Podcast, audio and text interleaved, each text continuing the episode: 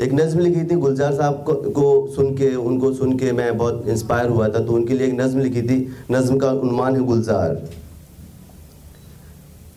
वो शायरी के मोहल्ले में रहता है। वो शायरी के मोहल्ले में रहता है शेरों से दोस्ती है उसकी। नगमे करते हैं खिदमत और गज़लें घूमती रहती हैं इर्द गिर्द। बीन के अल्फाज को टांग देता है कागज़ से गुजरती स्याही की लकीरों पर। लोग कहते हैं वो शायर है, नज्म कहता है, नज्म से प्यार करता है, नज्म लिखता है। पर मेरा मानना है कि वो नज्म नहीं लिखता, नज्म खुद लिखती है, गुलजार।